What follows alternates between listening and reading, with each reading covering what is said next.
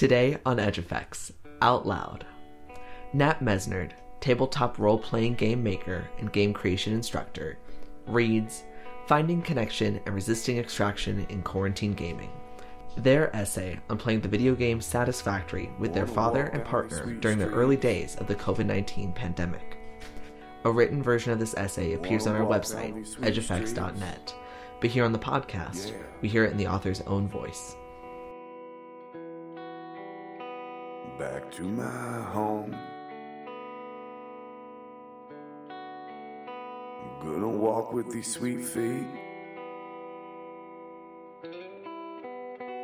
Back to my home. Video games have seen a massive boom during the covid nineteen pandemic. The industry smashed multiple sales records and an unprecedented number of viewers tuned into Twitch live streams. In mid twenty twenty, I noticed people I'd never thought of as gamers talking on social media about Animal Crossing: New Horizons, a game exclusive to the Nintendo Switch. Many were using the game as a way of connecting with distant family members. A multiplayer function allows players to visit each other's digital islands. I, too, used video games as a way to connect with my family during lockdown. But my game of choice was a P C title named Satisfactory, a first-person, open-world factory-building simulator made by Coffee Stain Studios, the folks behind the tongue-in-cheek cult hit Goat Simulator. Satisfactory combines crafting gameplay, think Minecraft, Terraria, or Stardew Valley, with base building, tasking players with the construction of massive three D factories on the surface of an alien planet. In December twenty twenty, instead of our usual holiday visit, my father, my partner, and I created a multiplayer Satisfactory world and spent most of our evenings there for about a month. Satisfactory is set on an untouched planet, resplendent with otherworldly trees and mushrooms, lakes and deposits of metal, a randomly generated landscape in multiple biomes. You are an employee of the mysterious corporation Fix-It and have arrived on this world carrying the materials to install the hub, or habitat and utility base. Two key areas of the hub drive gameplay in Satisfactory. The crafting bench allows you to make second-order resources, for example iron ingots, from first-order ones collected from the environment, for example iron ore.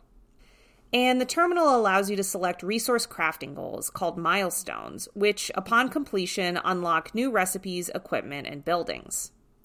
Buildings fulfill many interesting functions, but the core one is automation. Constructions like miners, smelters, and manufacturers all speed up the task of gathering resources from the environment and turning them into things you can use. I knew Satisfactory was going to take over my inner life. I've struggled with computer addiction since I was a teenager, and prior to covid nineteen had handled video games as though they were radioactive. Now that I work with video games professionally, I have to be careful since I'm tempted to become hypnotized every day. It both terrifies and fascinates me that video games so effectively entice players to entrap themselves in extended flow states. What magnetized me about Satisfactory was how the game offered up the illusion of productive work. Game designer and media studies scholar Ian Bogost frequently points out this quality of games. In his take on the cult indie hit Untitled Goose Game, Bogost laments how labor is embedded in video games, writing, "Games are supposed to be entertainment, and yet they demand toil in leisure's pursuit."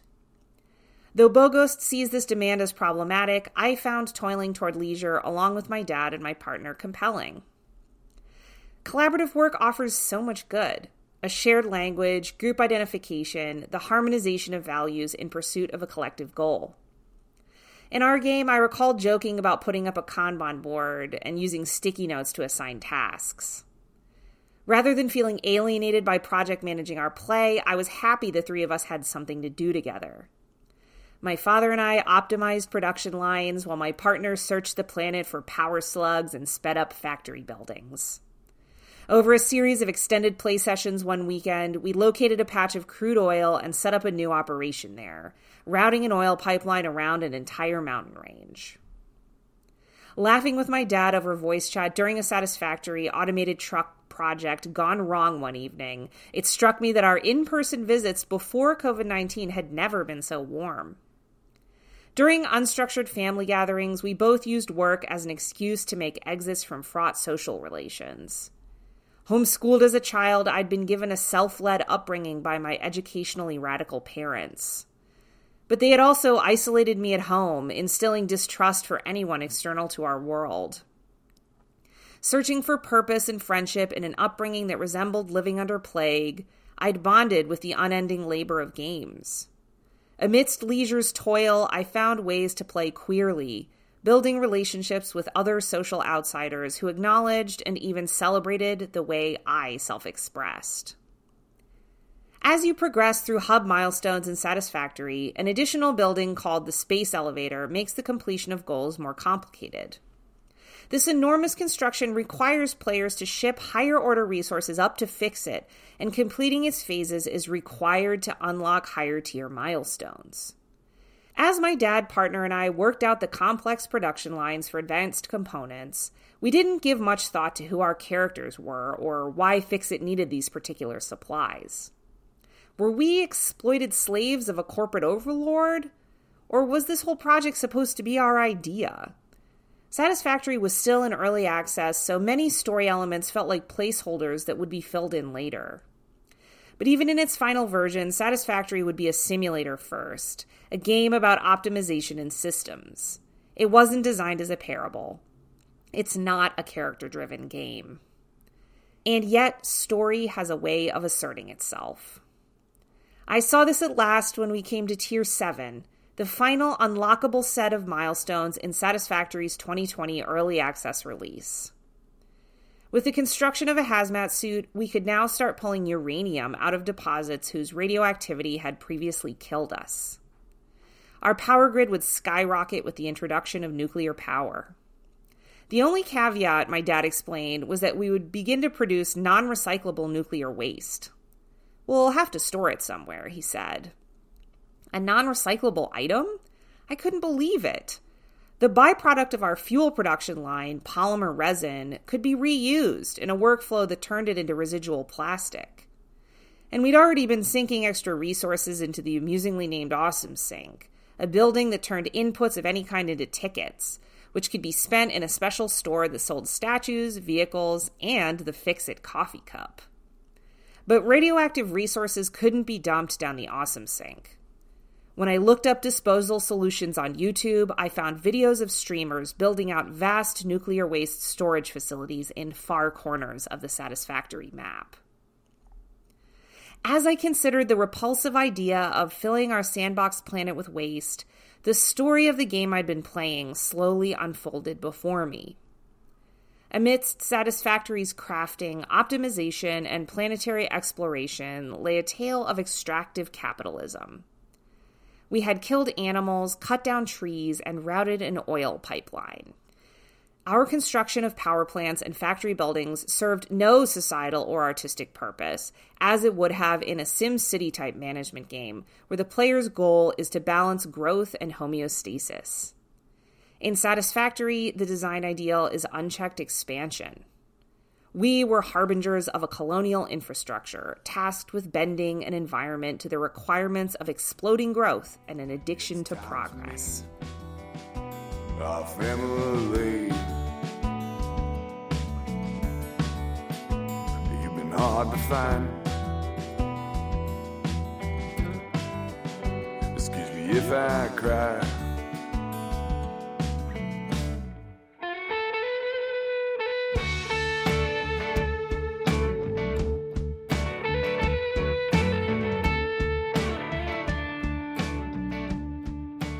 It's a system evocative of what Winona LaDuke and Deborah Cohen call Windigo infrastructure. The Windigo, a monster of Anishinaabe lore, symbolizes the potentially addictive part of the human condition, when certain desires are indulged. Windigo are cannibals, once human specters now transformed to monstrous form by their own hunger. LaDuke and Cohen see the spirit of this myth alive in a settler colonial infrastructure that transforms ecologies of the many into systems of circulation and accumulation to serve the few. I observed something similar in the hunger cultivated by video games like Satisfactory. These games tantalize players with the sense of arrival pure efficiency pretends it will bring. And yet arrival is in truth not possible, because achieving true satisfaction corresponds with the end of the game. Interestingly, this dynamic is openly touted through tongue-in-cheek copy on the Satisfactory website. Conquer nature by building massive factories across the land. Expand wherever and however you want. The planet is filled with valuable natural resources just waiting to be utilized. As an employee of Fix-It, it's your duty to make sure they come to good use. The folks at Coffee Stain Studios aren't unaware that their game is one of planetary clear-cutting without consequences. They're just betting with a sly wink that players will either not problematize their play, or if they do, they'll be too hypnotized to mind. There's a tradition of game development in this self-aware, ironic mode. This is on display in Red Hook Studios' twenty fifteen title Darkest Dungeon, which one commentator likened to a human resource management simulator. The game teaches you to view adventuring heroes, employees, as expendable resources by enforcing permadeath on killed party members and providing an endless stream of replacements. The dark moral consequences of this mindset are played out at the game's end. As game designer Paolo Pedercini argues, many developers know that their systems intentionally bring about Weberian rationalization, the replacement of traditions, customs, and emotions as motivators of human conduct in favor of quantification and calculation. Pedercini spoke about this in a twenty fourteen Indicate talk titled Video Games and the Spirit of Capitalism, beginning by exploring how games are designed for addiction. He looks warily upon games like Zynga's Farmville, which exploited existing social networks toward growth and encouraged players to instrumentalize their non-playing friends. However, Pedercini ends the essay in a place of possibility, highlighting games like the Copenhagen Game Collective's B U T T O N that resist totalizing computational structures by engaging both digital and physical play. I see possibility in games, too. As people turn to games as engines of entertainment, creativity, and social connection amidst the limitations of life under covid nineteen, they can appreciate the best of what games have to offer. Creativity and play arise in response to constraints, flourishing when resourcefulness is necessary. In an open-ended role-playing game I co-designed called Sojourn, players are asked to choose only three of nine possible items to take on a long journey. Within this narrow set of choices, the ways players make meaning of their chosen items are endless. But Sojourn has a playtime of about ten minutes. When we turn to games like Satisfactory, we're looking for something bigger, an escape that brings about extended annihilation. I agreed to play Satisfactory with my dad because I wanted a break from constant fear. Before we turned to games, our conversations revolved around stories of covid nineteen deaths. We lingered on the phone in rage at the political news cycle. Playing Satisfactory helped us sustain a more loving and hopeful connection with one another. In part, this was because we were so enchanted by the labor of leisure that there was no time to talk about other things. After I identified the threat of nuclear power, though, things changed.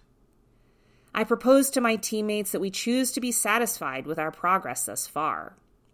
Instead of completing Tier seven, we would use another power source, the geothermal generator, to create a renewable power grid. Each generator would contribute only two hundred megawatts, compared with the twenty-five hundred generated by a nuclear plant. But we didn't need more power, we realized. There weren't any more milestones to unlock. And thus, our conversation on sustainability marked the end of our time with Satisfactory. I admit to grieving the powerful connection our collective flow state had given us. Still, we were free now, outside of ensnarement. To find each other here, I considered, we needed to recreate what the game afforded. If Satisfactory had manufactured creative purpose, mutual recognition, and communal love, we can seek those same joys again, and in places that don't trap us in an endless cycle of perceived progress, but instead give us life and connection. Wanna walk down these sweet streets. That was Nat Mesnard reading their essay, Finding Connection and Resisting Extraction in Quarantine Gaming for Edge Effects, out loud, where writers put their work into their own voice. A written version of this piece, along with images, links to background information, and the author's contact information appeared on our website, edge effects dot net. You've been listening to Edge Effects, out loud, a production of C H E, the Center for Culture, History, and Environment, and the Nelson Institute for Environmental Studies at the University of Wisconsin-Madison. This episode was produced by Juniper Lewis. The music you're hearing is by Wolfman Summit. You can get all of our episodes sent straight to your computer or mobile device by subscribing to Edge Effects wherever you get your podcasts. If you like the show, please leave us a rating and a review, or tell a friend about it. That really helps us connect with new listeners. You can follow us on Twitter at edge effects mag or find us at our website, edge effects dot net. You wanna come nine to three, or three to nine. You're gonna sign your name like gentlemen, then stand in line. It's time to meet our family. Hard to find. Excuse me if I cry.